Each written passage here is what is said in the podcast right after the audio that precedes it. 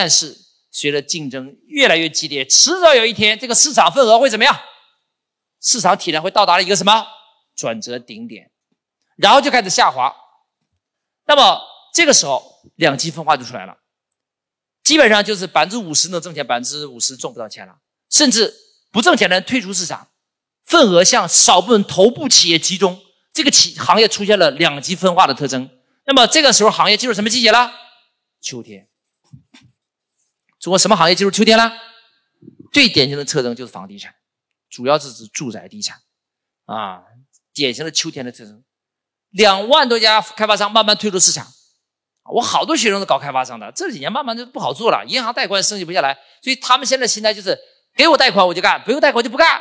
啊，上个月还有一个在镇江做开发商的来找我说，我现在心态就这样，银行给我放贷我就干，不给我放贷我就坚决不干，反正也是那样鸡肋。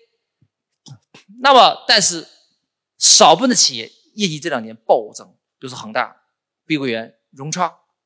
这几个少部分头部企业四五千亿成长，这典型的两极分化特征。所以这个行业进入什么季节了？秋天。但是秋天可不是终点啊，秋天往下继续发展，这个行业会慢慢衰退。关注我，学习更多内容。